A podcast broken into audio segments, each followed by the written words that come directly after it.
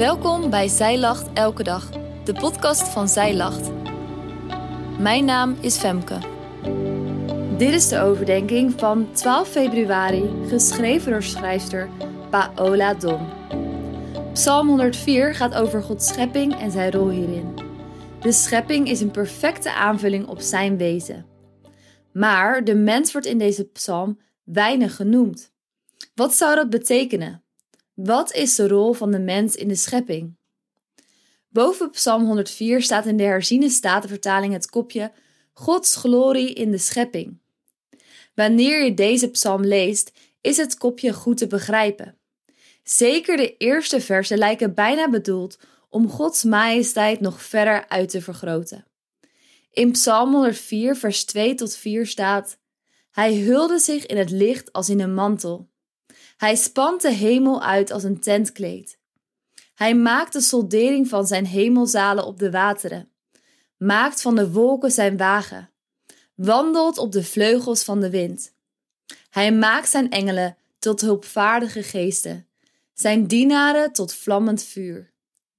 Bij het lezen van deze verse vroeg ik me af of God de hemel en de aarde heeft geschapen, simpelweg om zijn pracht en praal te tonen. De schepping is zo'n perfecte aanvulling op zijn wezen. Ik vond in deze psalm een bepaalde indeling, waar ik in deze overdenking verder op inzoom. De versen 1 tot en met 23 beschrijven een loflied op de schepping. De versen 23 tot 34 lijken meer een loflied op de schepper. Het laatste vers heeft een andere toon en lees ik als waarschuwing voor de mens. De versen beschrijven niet het scheppingsverhaal, maar komen qua structuur aardig overeen met Genesis 1, waar we het scheppingsverhaal lezen. Eén voor één komen de verschillende componenten van de schepping voorbij. De rol van God wordt bij elke component benadrukt. Door God alleen kunnen we alle dingen in leven blijven. Vers 21 schetst een beeld van afhankelijkheid van God. Daar staat: De jonge leeuwen brullen om een prooi en verlangen van God hun voedsel. Hoewel dus in het eerste gedeelte duidelijk is dat de schepping in afhankelijkheid van God leeft, is in het tweede gedeelte de toon wat anders. De afhankelijkheid klinkt niet meer als een dreiging. Als God niet, dan kan de schepping niet. De schrijver van de psalm haalt hier zijn vertrouwen op God uit. Zoals blijkt uit de versen 33 en 34, waar staat: ik zal voor de Heere zingen in mijn leven. Ik zal mij in de Heere verblijden. Maar je kunt het ook lezen als waarschuwing, want vers 35 versterkt het idee. Als je Psalm 104 in zijn geheel leest en ook naast bijvoorbeeld Genesis 1 legt, dan valt je misschien wel wat op. Namelijk de rol van de mens in Psalm 104. De mens wordt nauwelijks genoemd. En waar hij wel genoemd is, gaat het over iets relatiefs eenvoudig. Maar de psalmrest van de schepping in een prachtig daglicht stelt, zegt het over de mens vooral dat hij naar zijn werk gaat. En dan komt vers 35. De zondaars zullen van de aarde verdwijnen, de goddelozen zullen er niet meer zijn. Vers 35 is ook de eerste keer dat de psalm de zonde noemt.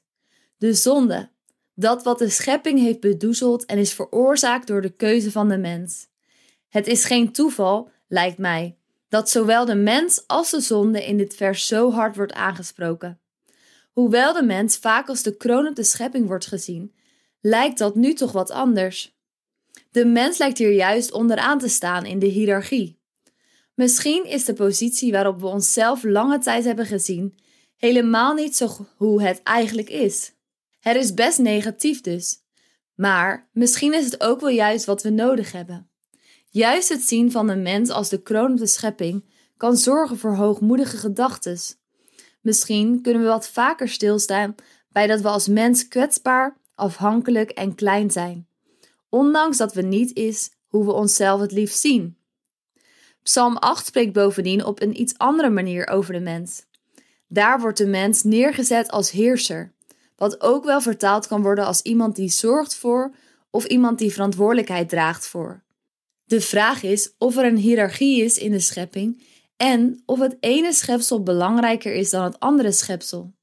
Uiteindelijk gaat het erom dat we niet gaan heersen over een schepping op een hoogmoedige manier, maar juist in afhankelijkheid van God leven en onze eigen kwetsbaarheid in de ogen durven te kijken.